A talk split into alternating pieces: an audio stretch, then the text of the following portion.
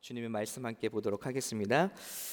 오늘부터 새로운 시리즈로 말씀을 나눌 텐데 아, 정결한 신부입니다. 정말 세상에 되어지는 일들이 어, 예수님께서 마지막 때 일어날 것이다라고 예언한 그런 일들이 우리 눈앞에서 우리 세대에서 일어나고 있는데 아, 우리가 깨어서 준비해야 되지 않는가 하는 마음으로 말씀을 준비합니다.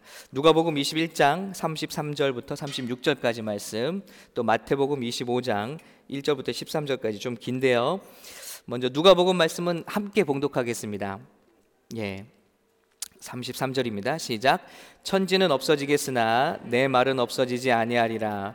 너희는 스스로 조심하라. 그렇지 않으면 방탕함과 술 취함과 생활의 염려로 마음이 둔하여지고 뜻밖의 그날이 덕과 같이 너희에게 임하리라. 이 날은 온 지구상에 거하는 모든 사람에게 임하리라. 이러므로 너희는 장차 올 이 모든 일을 능히 피하고 인자 앞에 서도록 항상 기도하며 깨어 있으라 하시느라. 아멘.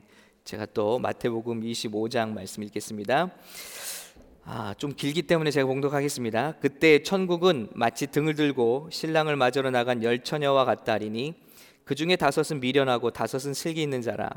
미련한 자들은 등을 가지되 기름을 가지지 아니하고 슬기 있는 자들은 그릇에 기름을 담아 등과 함께 가져갔더니 신랑이 더디 오므로 다 졸며 잘세 밤중에 소리가 나되 보라 신랑이로다 맞으러 나오라 하매 이에 그 처녀들이 다 일어나 등을 준비할세 미련한 자들이 슬기 있는 자들에게 이르되 우리 등불이 꺼져가니 너희 기름을 좀 나눠 나눠 달라 하거늘.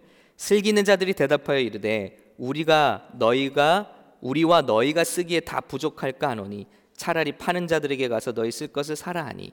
그들이 사러 간 사이에 신랑이 오므로 준비하였던 자들은 함께 혼인 잔치에 들어가고 문은 닫힌지라. 그 후에 남은 처녀들이 와서 이르되 주여 주여 우리에게 열어 주소서. 대답하여 이르되 진실로 너에게 이르노니 내가 너희를 알지 못하노라 하였느니라 우리 13절 같이 읽겠습니다. 시작. 그런즉 깨어 있으라 너희는 그 날과 그 때를 알지 못하느니라. 아멘. 어, 우리 여기 물론 예수님을 믿고 거듭난 성도님들도 계시지만 이제 믿음을 찾고자 또 주변의 권유로 교회를 나오신 분들도 제가 있는 걸로 압니다. 근데 여러분 어, 여러분께 정말 어, 도전을 드리고 또 이렇게 어, 여러분께 어, 자신 있게 드릴 수 있음, 있는 말씀은 성경은 정말 하나님의 살아계신 하나님의 말씀이다라는 것입니다. 그 중에 한 증거가 바로 어, 기원 전부터 계속해서 인류의 역사에 대해서 하나님께서 예언하신 내용들이 다 하나도 남김없이 이루어졌고 이제는 마지막 다시 예수님이 이 땅에 오시는 일만 남겨놓고 있다는 것입니다. 그래서 3월 어, 한달 동안에 성경에서 어떤 예언들이 있었고 그 예언들이 어떻게 인류의 역사에 성취되었는가 이것들을 좀 나눠보기 원합니다. 오늘은 가장 중요한 우리 예수님의 말씀이죠. 물론 기원 전부터 선지자들을 통해서 쭉 어, 예수님의 오심과 또 인류의 어떤 나라가 일어나고 무너지고 나라가 일어나고 무너지고 하는 예언들이 다 있지만은 예수님께서 하신 말씀이 우리에게 가장 일단 중요하지 않겠습니까? 그래서 예수님의 마지막 때를 향한 말씀을 오늘 좀 나눠보도록 하겠습니다. 어, 예수님은 마태복음 24장, 마가복음 13장, 누가복음 21장에서 어, 인류의 마지막 때를 예언하셨습니다. 그리고 예수님께서 다시 심판주로 재림주로 오시겠다고 어, 예언을 하셨고 그때가 되면 이런 일들이 이 지구상에 일어날 것이다라고 경고를 하신 거예요. 그러니까 때와 시 여러분 속지 마시기 바랍니다. 계속해서 이런 사람들이 많아요. 몇 월 며칠 주님 오신다. 이거는 일단 걸으시면 됩니다. 왜냐하면 예수님이 그렇게 말씀하셨기 때문에 때와 시는 알려주실 필요도 없으셨고 오직 하나님만 알고 계신다. 그러나 중요한 게 있습니다.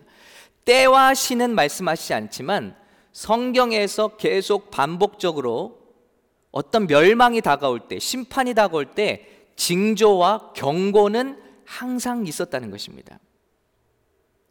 아무렇게 준비도 되지 않은 상태에서 하나님이 호련히 심판을 하시거나 치신 적은 없어요.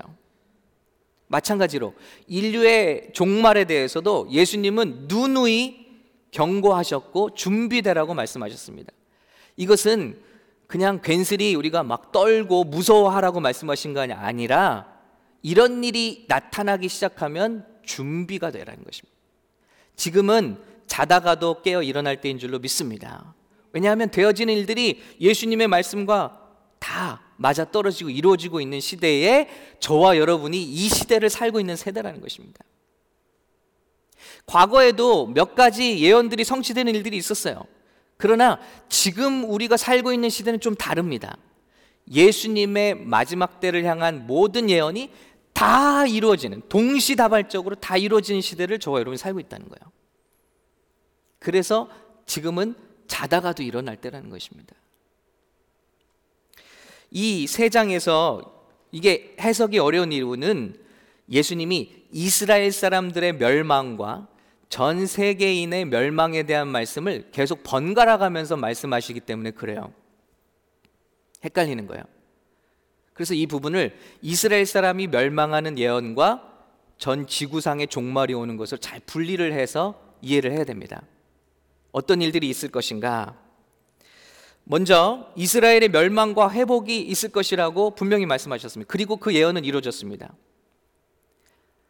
예수님이 살던 사시던 시대에 어, 성전도 큰 건물이 있었죠.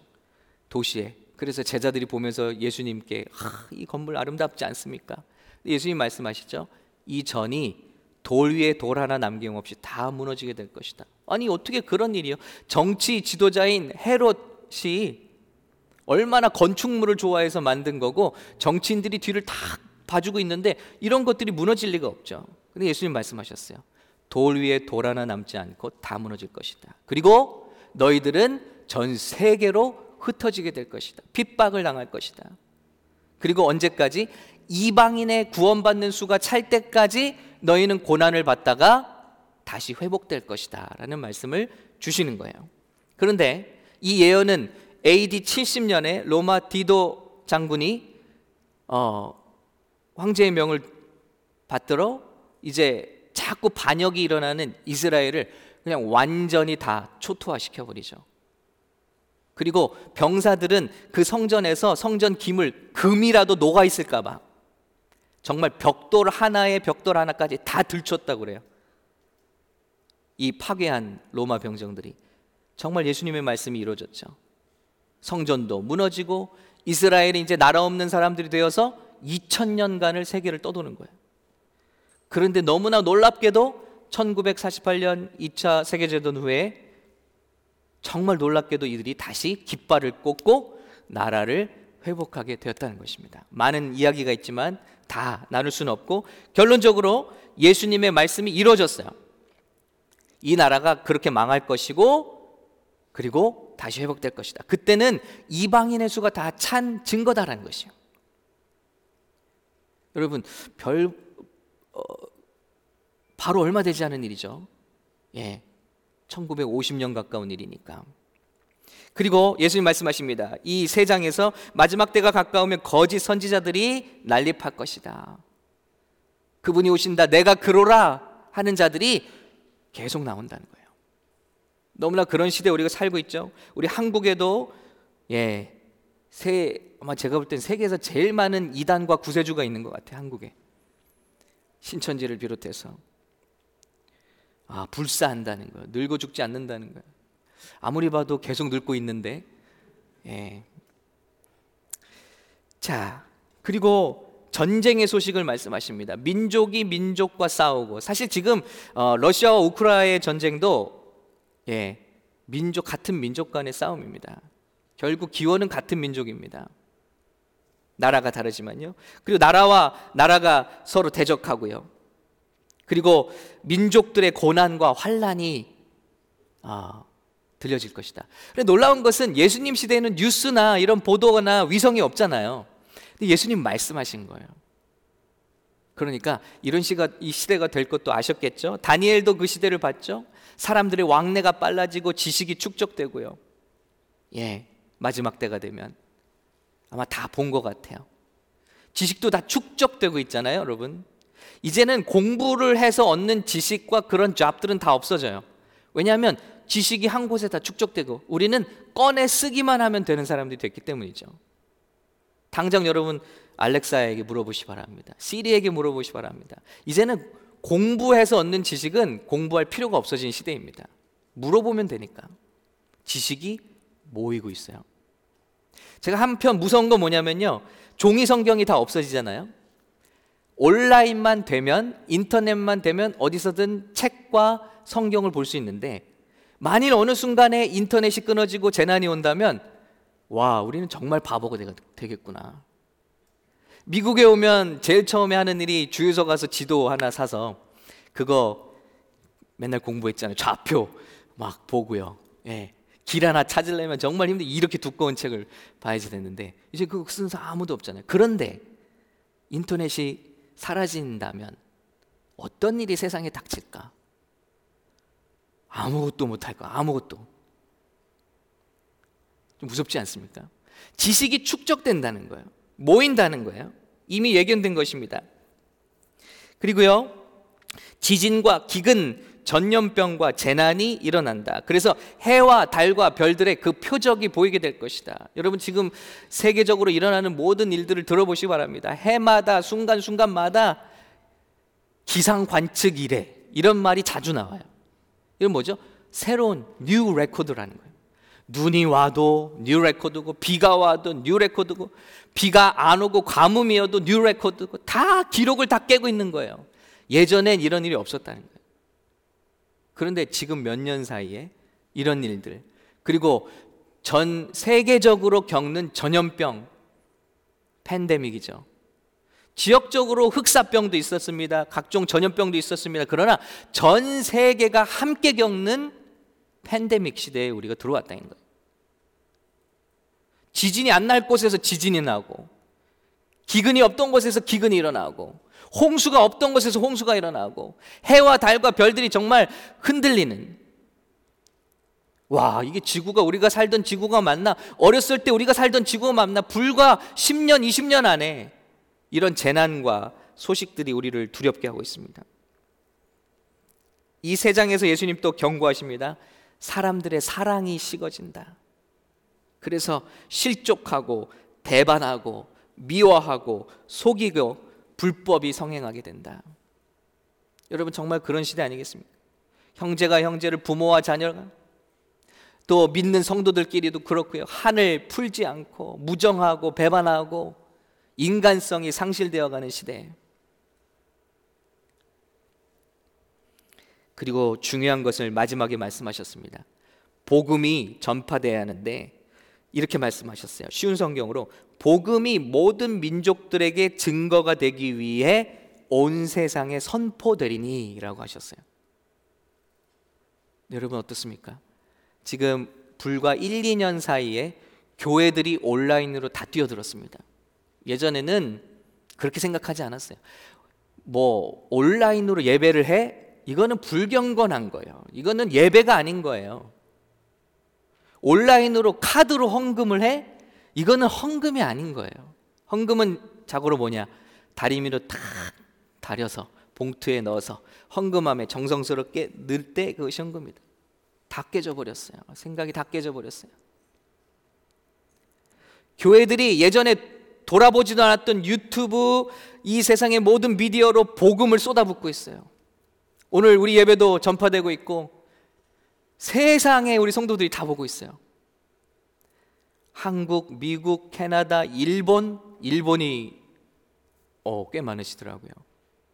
호주, 병원에 있는 분도 또 시차가 다른 분들도 교회를 못 나가고 계신 분들도 다 예배를 함께하고 있는 거예요.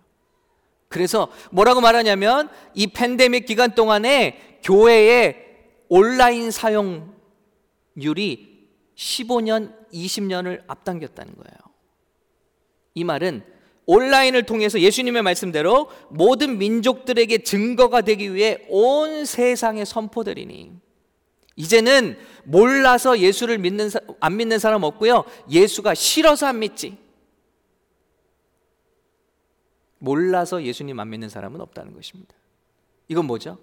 세상 모든 사람들에게 기회가 주어졌다는 것입니다. 그리고 이런 사태 속에서 우리 믿는, 믿음이 있다는 사람들도 누가 시켜서가 아니라 내 믿음대로 신앙생활을 하는 거예요. 그래서 이제 주님께서 오셔서 심판하실 때 아무런 변명이 없어요. 왜냐하면 내 믿음대로 내가 행동했기 때문에. 누가 시키지 않았어요. 누가 겁주지 않았어요. 내 믿음대로 예배하고 내 믿음대로 하나님을 섬기는 진짜 믿음의 모습이 밖으로 나오고 있다는 거예요. 가장 긴장하게 만드는 거는요. 예수님이 말씀하신 이 다섯 가지, 여섯 가지가 지금 우리 사는 시대에 다 한꺼번에 나타나고 있다는 거예요. 그러니 정말 이제는 주님께서 다시 오셔도 전혀 이상하지 않은 시대에 저와 여러분이 살고 있다는 것입니다. 이제부터는 카운트다운이라는 거예요. 그러면 어떻게 준비되어야 하겠는가라는 것입니다. 그러면서 예수님이 마태복음 24장 27절 번개가 동쪽에서 서쪽까지 번쩍임 같이 주님의 임하심이 있을 것이다. 그리고 마태복음 24장 31절 몇 절 더 가서는 이렇게 말씀하십니다. 큰 나팔 소리와 함께 천사들을 보내어 선택받은 자들을 모으실 것이다. 바로 이것이 무엇입니까? 우리가 많이 착각하고 있는 예수님의 재림이 언제냐 하는데 예수님은 분명히 휴거를 먼저 말씀하십니다. 그래서 우리 오늘 이 시간에 우리도 헷갈리지 않았으면 좋겠습니다. 예수님이 말씀하신 말씀의 근거에서 우리 휴거와 재림을 좀 구분했으면 좋겠습니다. 예수님이 재림 언제 예수님 재림 이게 아니라요. 분명한 것은 재림 전에 휴거가 있다는 거예요. 이 순서를 잊지 않으셔야 돼요. 그래서 우리가 맞을 것은 예수님의 재림이다? 아니요. 예수님의 휴거라는 거예요. 우리를 부르신 공중에서 부르시는 일이다. 그래서 휴거와 어, 한번 재림을 차이를 설명을 드리는 게 좋겠다 생각을 했습니다. 휴거라는 말은요, rapture라는 말은 말 그대로 낚아 올라가다, 끌려오다가 올라가다라는 말입니다. 그래서 예수님이 공중에서 구원 얻은 성도들을 부르시는 일이고요.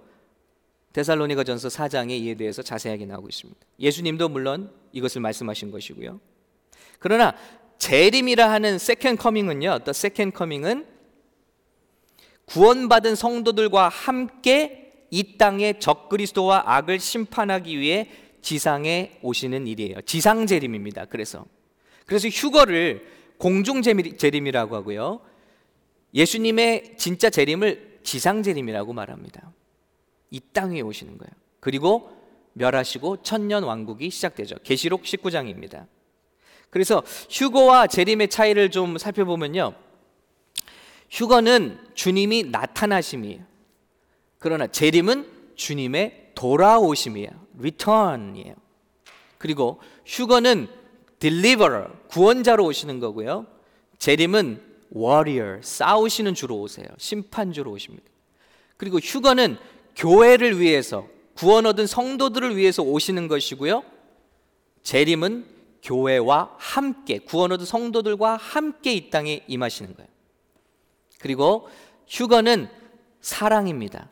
그래서 여러분 마지막 때 준비된 성도 여러분들은 두려워할 필요 없는 거예요. 왜냐하면 그날은 구원의 날이고 사랑으로 우리를 건지시는 날이기 때문입니다. 아멘. 예, 두려워할 필요 없어요. 준비되었다면. 그러나 재림은요 목적이 다릅니다. wrath of God 하나님의 진노와 심판입니다. 휴거는요 주님과 함께 우리가 만나게 되는 거예요. 그러나 재림은 이 땅 위에 임하는 심판이라. 그래서 여러분 우리가 믿는 사람들도 용어를 좀 어, 정리를 해야 됩니다. 주님이 다시 오신다 할 때 재림을 맞는 성도가 아니라 우리는 휴거를 순서상 먼저 맞게 돼 있다는 거예요. 자, 그래서 이 재림은 언제 임하는가 한번 도표를 제가 준비를 해봤습니다. 자, 성경의 순서상 이렇게 어, 7년 환란이 어느 순간이 있죠. 예. 그리고 예수님의 second coming 7년 환란이 끝날 때 분명히 성경은 기록합니다. 예수님의 지상 재림이 임합니다. 이것은 뭐 어떤 학파를 불문하고 틀림없는 이야기죠. 그리고 예수님이 천년 왕국으로 이 세상을 다스리시고 최후의 심판이 있다라는 것입니다. 이제 이 천년 왕국에 대해서는 의견이 분분합니다. 이거는 상징적인 것이냐 아니면 어, 실제로 있는 것이냐. 저는 예수님 말씀하셨기 때문에 실제라고 믿습니다. 이제 중요한 것은 Second Coming 예수님의 재림은 이 순간 7년 환란 끝에 오시는 게 분명한데 예수님의 휴거 성도를 데리러 오시는 휴거는 언제라는 것에 대해서도 의견이 분분합니다. 그러나 오늘 예수님의 말씀을 보면 이런 날들 후에 준비되라는 거예요. 번개가 동쪽에서 서쪽까지 범적인 같이 큰 나팔 소리와 함께 천사들을 보내어 선택받은 자들을 모으신다라는 것입니다. 그래서 여러분, 어, 여기에 많은 이제 그 논쟁들도 있고 하지만, 예, 이 휴거가 언제 있을 것이냐에 따라서 7년 환란 전 휴거다, 7년 환란 중 휴거다, 7년 환란 후 휴거다라고 어, 이렇게 의견들이 있다는 것도 좀 알아두시고 그러나 휴거와 재림은 다른 얘기다라는 것을 일단 기억하시면 좋겠습니다. 이런 거예요. 이제 예수님께서 우리를 부르시겠죠. 그런데 그 말씀을 경고의 말씀하신 다음에 우리가 읽은 이제 마태복음 25장 천국의 비유 다섯 처녀 슬기로운 다섯 처녀의 비유를 하시는 것입니다. 그러면서 이렇게 준비하라라고 말씀하세요. 이거는 유대인의 결혼 방식을 우리가 알아야 이해를 할 수 있는 부분입니다. 오래전에 제가 한번 어, 설명을 해드린 것 같은데 다시 한번 설명해 드릴게요. 이스라엘 사람들에게 결혼은요 결혼으로 끝나지 않습니다. 먼저 정혼이라는 걸 합니다. 아, 마태복음에 요셉과 마리아가 정혼한 후에라고 했잖아요. 정혼이 있습니다. 약혼이랑 틀린 겁니다. 정혼은요 결혼을 1년 정도 앞둔 시점에서 이제 와이프를 데려오기 위해서 남편 쪽에서 아내의 몸값을 처갓집에 지불하는 거예요. 이제 딸 데려가기 딸 데려갈 때 돈을 지불해요. 예. 우리도 그래 그러면 좋겠어요, 그죠? 예. 우리 아내들이 돈을 지불하는 게 아니라 예, 뭐, 뭐 홀레 뭐 이런 거 준비하는 게 아니라 혼수 준비하는 게 아니라 남편들이 아내를 돈 주고 데려오면 귀한 줄 알 텐데. 아멘. 할렐루야. 예. 그래서 얼마나 예쁘냐? 또 얼마나 무슨 능력이 있느냐? 뭐 예를 들어 어, 이 여인은 막 이렇게 양털을 잘 짜요. 어, 그러면 더 비싸요. 몸값이 더 비싸지는 거예요. 이런 거에 따라서 아내를 데려가는 비용을 지불을 한다는 거예요. 그리고 신랑과 신부는 포도주로 언약을 하고 순결을 계약한다고 합니다. 서로 순결을 지키는 것으로. 그리고 이때부터는 순결이 깨지면요. 파혼이 아니라 이혼이에요. 이혼. 그래서 마리아가 임신한 소식이 들려오니까 이게 왜 아주 어려운 일이죠? 이혼이 되는 거예요. 그리고 그 여인은 돌로 맞아 죽습니다. 왜냐하면 남편 쪽에서 돈까지 다 지불하고 순결을 계약했는데 예, 임신을 했다니 이게 큰 일인 거죠. 이런 일입니다. 정혼이라는 게 그런 겁니다. 자, 그때부터 두 사람은 혼인 잔치까지 포도주를 입에 대지 않습니다. 예수님이 말씀하셨죠. 내가 가면 내가 이 순, 마지막 만찬 하시면 이 순간 이후로는 내가 포도주를 하지 않겠다. 다 의미가 있는 거예요. 그래서 다시 우리가 만나시는 그 혼인 잔치 때까지 정원을 빌어서 말씀하신 것입니다. 이제 신랑은요 돌아와서 신부를 데려올 허니문 맨션을 만든다고 해요. 임시 거처. 허니문 동안 그리고 이 거처가 다 될 때 이제 아내를 데리러 오는 거예요. 자, 그리고 신부는 이 순간부터 베일을 쓰고요. 나는 이제 임자가 있습니다. 하고 결혼식 세마포를 준비한다고 하는 것입니다. 이것이 이스라엘의 결혼이에요. 그런 다음에 이제 어, 남편이 다 임시 처소가 마련되어지면 옵니다. 예수님 뭐라고 하셨죠? 내가 처소를 예비하러 간다 그랬어요. 그리고 내가 다시 돌아올 것이다. 다 되면 옵니다. 그러나 이 때와 시는 알려지지 않지만 보통 가을이라는 것과 주중에서는 수요일 정도라는 것은 유대인들에게는 보통 상식이래요. 그러니까 정확해요. 때와 시는 알 수 없지만 징조는 알 수 있는 거예요, 우리가. 그리고 이제 남편들이 친구들과 함께 나팔을 불면서 신부를 데리러 온다고 합니다. 막 잔치 분위기에 나팔을 불며 신부를 데려오는 거예요. 그때 세마포로 준비된 신부를 데리고 신랑은 지금까지 준비한 맨션으로 임시 처소로 데려가요. 거기서 허니문 7일 7일간의 허니문을 보내는데요. 이때 신부가 순결하지 않다는 것이 밝혀질 경우는요. 신부는 내쳐지고 돌에 맞아 죽거나 버려지고요. 모든 잔치는 취소가 된다는 거예요. 그리고 이 허니문이 성공적으로 치러지게 되면 신랑은 아내를 데리고 아버지가 있는 고향으로 데리고 가서 길게는 한 달간에 달하는 혼인 잔치. 저도 어, 시골에서 자라서 알아요. 아무튼 동, 시골에서는 건수만 있으면 예, 돼지 잡고 소 잡고 잔치를 하는데 진짜 누가 동네 우리 총각분이 결혼하면요. 진짜 한 두 주, 삼 주를, 이 주, 삼 주를 계속 모여요. 잔치를 하는. 아마 그런 잔치를 하는 것 같습니다. 혼인 잔치. 여러분, 이 맥락에서 이 이야기를 이해하셔야 돼요. 그런데 열 처녀가 다 정혼을 하고 정혼을 했다는 건 뭐죠? 그 몸값을 다 지불했다는 거예요.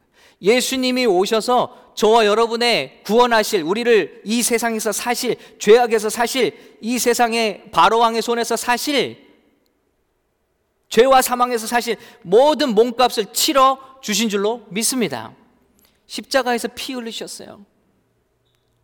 예수님의 피를 마지막 한 방울 물 한 방울 다 흘려 주셨어요. 그리고 내가 곧 돌아오리라 하시고 승천하셨습니다.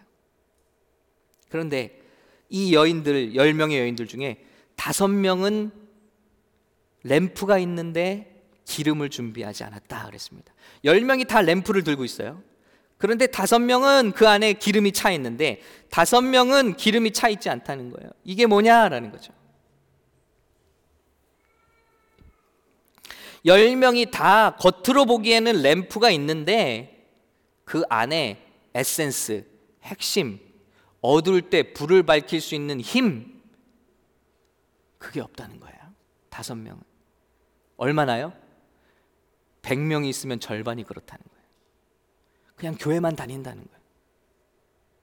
예수 믿는 흉내만 낸다는 거예요. 그러나 그 중에 절반 정도는 기름이 없다는 거예요.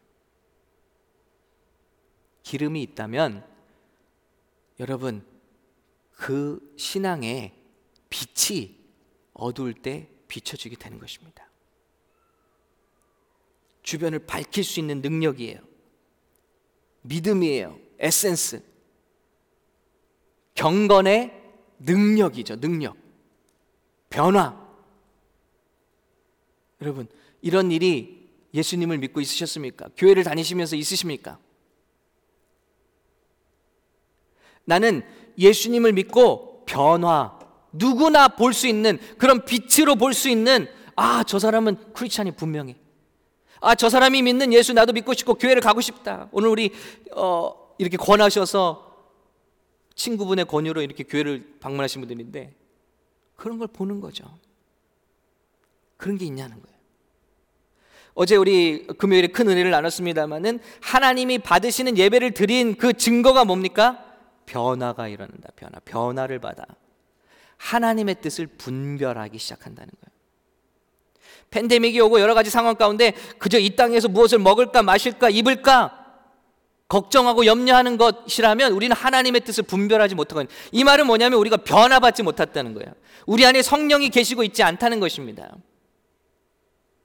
램프만 들고 있지 그 안에 불빛을 밝힐 수 있는 능력이 없다는 거예요. 변화를 볼 수 있는가? 열매를 볼 수 있는가? 어둠 가운데 빛을 볼 수 있는가? 경건의 모양이 아니라 경건의 능력이 나타나고 있는가? 우리의 신앙생활을 통해서 단 한 사람이라도 예수님께 돌아오고 단 한 사람이라도 변화되는 일들이 내 안에 일어난 변화로 말미암아 나타났는가 하는 것입니다. 그러나 10명 중에 절반은 기름이 없다. 그리고 기름을 넣을 생각도 못 했어요. 이 말은 뭐냐? 신랑에게 마음이 없다는 것입니다. 그 숱한 시간이 있어도 그 램프에 기름을 넣을 수, 사 넣을 수 있는, 준비할 수 있는 시간이 있었음에도 불구하고 기름을 넣지 않았다는 건 뭐예요? 신랑의 마음이 없다는 거예요. 밤에 올 수도 있잖아요. 기다리지 않는다는 거죠. 여러분, 주님의 재림이 여러분 마음 가운데 사모되고 기다려지십니까? 이 휴거가 나를 구원하는 날, 교회를 부르시는 날, 공중에서 주님을 영접하는 날, 나를 이 세상에서 구속하시는 날, 이 날로 여러분 기다려지시냐고요. 아니면 단순히 두려움과 무서움의 대상이십니까? 잘 생각해 봐야죠. 기름이 없다면 두려움 뿐이라는 것입니다. 그리고 신랑을 기다린다고 앉아 있는데 사실은 마음에 신랑은 없는 거예요. 정확한 상태를 표현해 주는 거예요. 그때 갑자기 신랑과 친구들이 나팔을 불며 옵니다. 예수님이 말씀하신 것처럼 임하는 거예요. 예? 큰 나팔 소리와 함께 천사들을 보내어 선택받은 자들을 모으실 것이다. 그런데 그때 가서야 사람들이 난리를 칩니다. 아, 어떻게 해야 되나? 그런데 그 기름 좀 나눠 쓰자고 합니다. 어떻게 해요? 그런데 그 기름은 성질상 나눠 쓸 수가 없다는 거예요. 그런 생명력, 믿음, 구원의 감격, 예수님과의 관계, 이런 마음은요, 남의 마음을 빌려서 가질 수 있는 게 아니에요. 마지막 때가 돼서 갑자기 이걸 만들 수도 있는 게 아니에요. 아버지가 목사님이라고 내가 이런 걸 가질 수 있는 것도 아니고, 우리 집안이 대대손손 예수 믿는 집이라고 내가 그런 기름을 가진 것도 아니라는 거예요. 아무리 부부간의 사랑을 해도 아무리 부모와 자녀 간의 사랑을 해도 이 기름은 서로 나눠 쓸 수가 없다는 거예요. 그런 성질의 것이 아니라는 것입니다. 이것은 철저히 예수님 신랑과 나와의 긴밀한 인티머시. 인티머시를 누가 나눕니까? 쓸수 없는 거예요.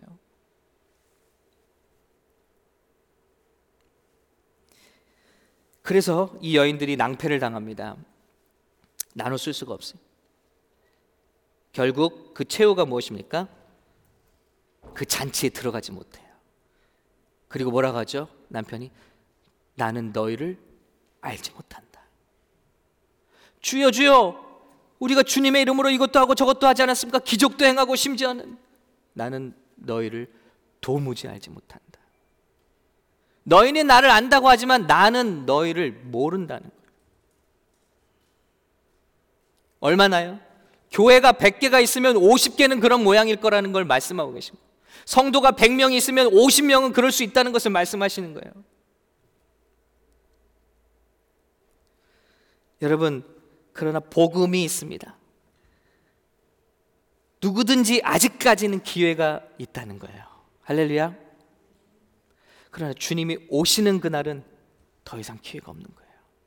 그때는 입술을 깨물고서라도 재림의 주를 기다릴 수밖에 없는데 그것은 7년 환란을 다 견뎌내고 그리고 목숨을 바쳐서 요한계시록 강의에 드렸잖아요. 7년 환란 중에 올라오는 성도들의 모습이 있어요. 천국으로. 이, 이 사람들은 누굽니까? 다 순교하고 올라오는 사람들이. 그렇지 않고는 이 세상이 예수 믿는 사람들을 내버려 두지 않는다는. 아직은 기회가 있는 것이 아직은 회개할 수 있고 아직은 우리가 이 기름을 살 수 있는 시간이 있다는 것입니다. 할렐루야. 우리에게 계속 경고하고 계세요. 재난을 보내십니다. 팬데믹이라는 인류 역사에 없었던 엄청난 일을 우리에게 메시지를 보내신 깨어라. 나는 너에게 기회를 주고 있다.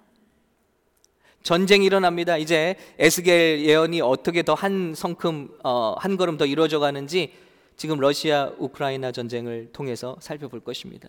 힘의 재편성이 일어날 겁니다. 인류의 마지막 전쟁을 향해서 이 전쟁이 마지막이란 얘기가 아니에요. 그러나 마지막 전쟁을 향해서 힘의 균형이 재편성되고 있다는 거예요.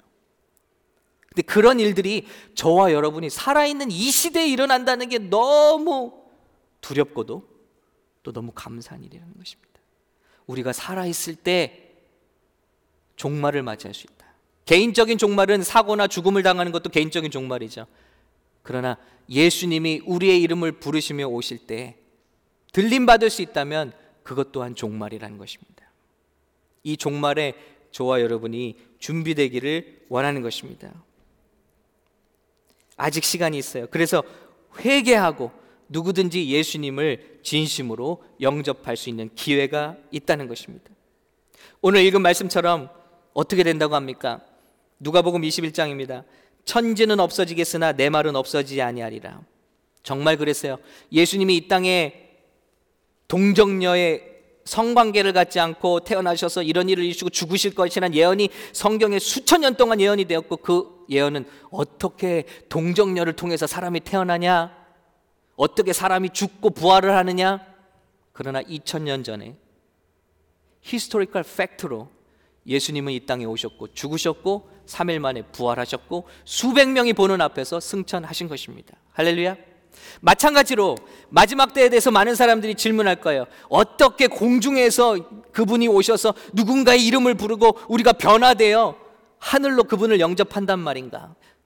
그러나 여러분, 예수님의 그 모든 마지막을 향한 말씀과 성경의 그 모든 마지막을 향한 말씀이 차곡차곡 차곡 하나씩 하나씩 불가능해 2000년 동안 나라를 잃은 백성이 어떻게 나라를 다시 세우는가? 모든 일들이 우리가 사는 이 세대에 다 이루어져 가고 있고 마지막 예수님의 휴거와 또 재림을 남겨놓고 있다는 것입니다. 천지는 없어지겠으나 내 말은 없어지지 아니하리라. 너희는 스스로 조심하라. 그렇지 않으면 이 마지막 때 우리가 뭐에 빠진다고요? 방탕함과 이 세상의 즐거움이에요. 무엇을 먹을까 마실까 놀러 다닐까? 두 번째 술 취함, 쾌락이죠. 중독이죠. 또 무엇입니까? 생활의 염려. 아, 어떻게 해야지 먹고 살까? 무엇을 해야 성공할까? 어떤 잡을 가져야 할까? 어떻게 해야지 결혼 잘할까? 이게 세상 사람들이 다 갖는 고민입니다. 이거 나쁘다는 거 아니에요. 그러나 이것으로 마음이 둔하여져서 뜻밖의 그날이 덫과 같이 너에게 임하리라. 여기에 사로잡혀 있으면 안 된다는 거예요. 할렐루야. 마지막 때에 노아의 때와 같고 롯의 때와 같을 것이다.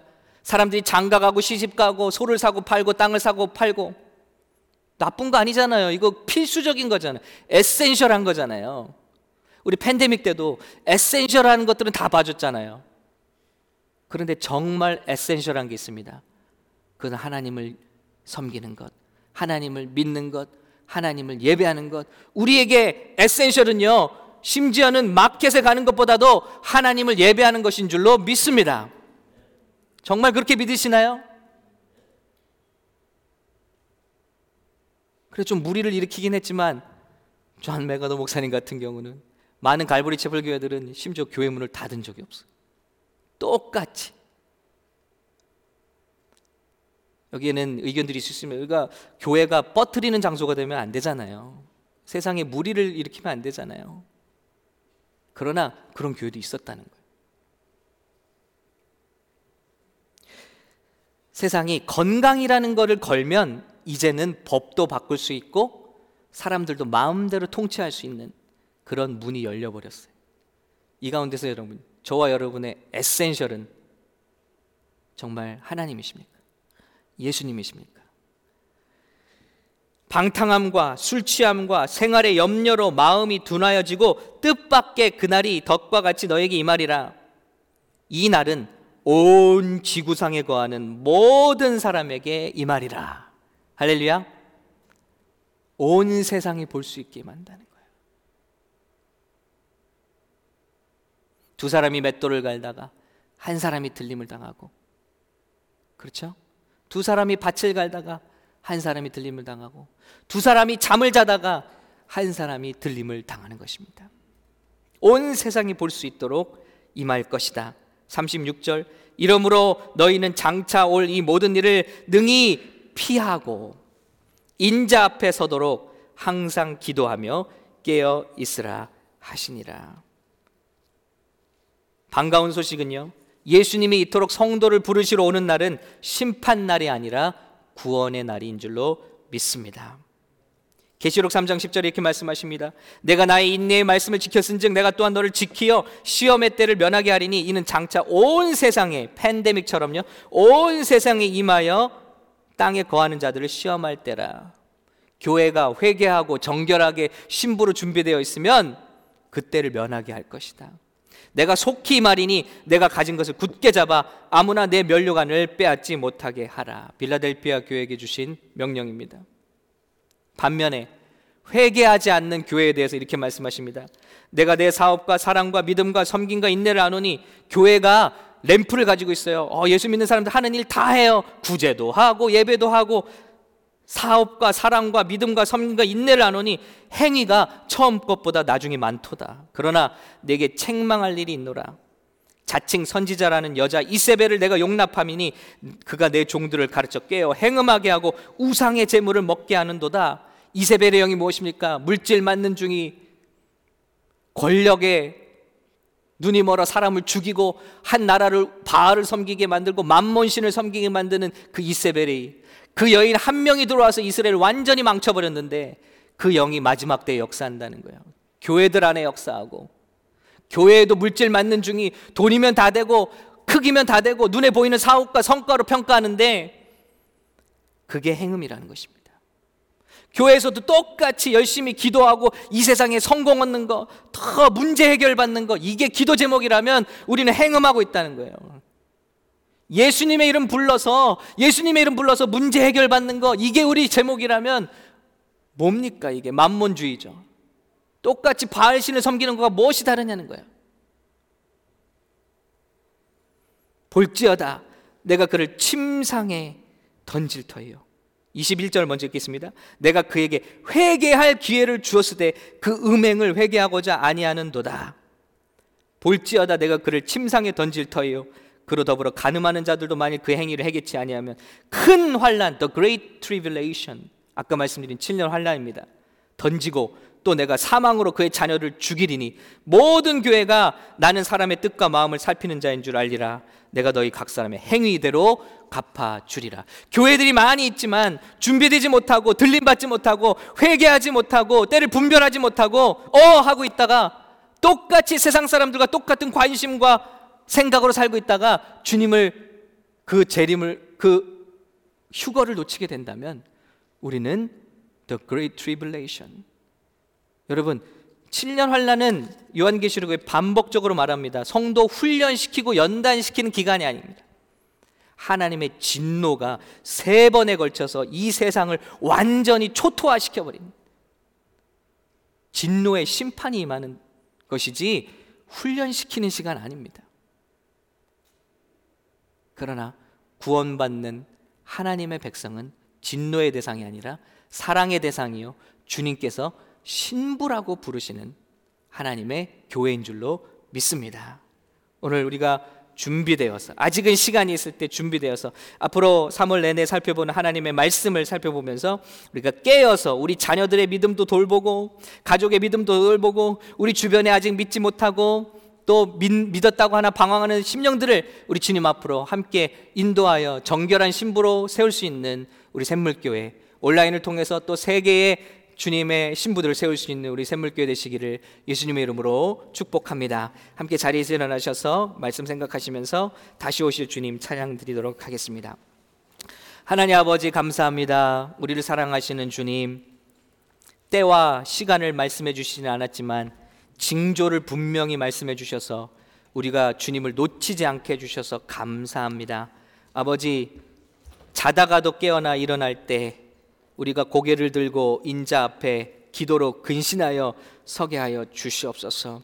주님, 우리 안에 기름이 있는가 확인하게 도와주시고 아직 시간을 주실 때 주님 그 기름을 채워 언제 오시던 우리 사랑하는 남편 대신 우리 주님을 맞을 준비 다 마칠 수 있는 우리 샘물교회. 그래서 우리 샘물교회는 교회를 다니다가도 구원받지 못하는 들림받지 못하는 자 한 사람도 없게 하시고 우리 모두 다 주님 앞에 들림 받고 칭찬 받는 귀한 그때를 맞이할 수 있는 성도들 되게 축복해 주시옵소서.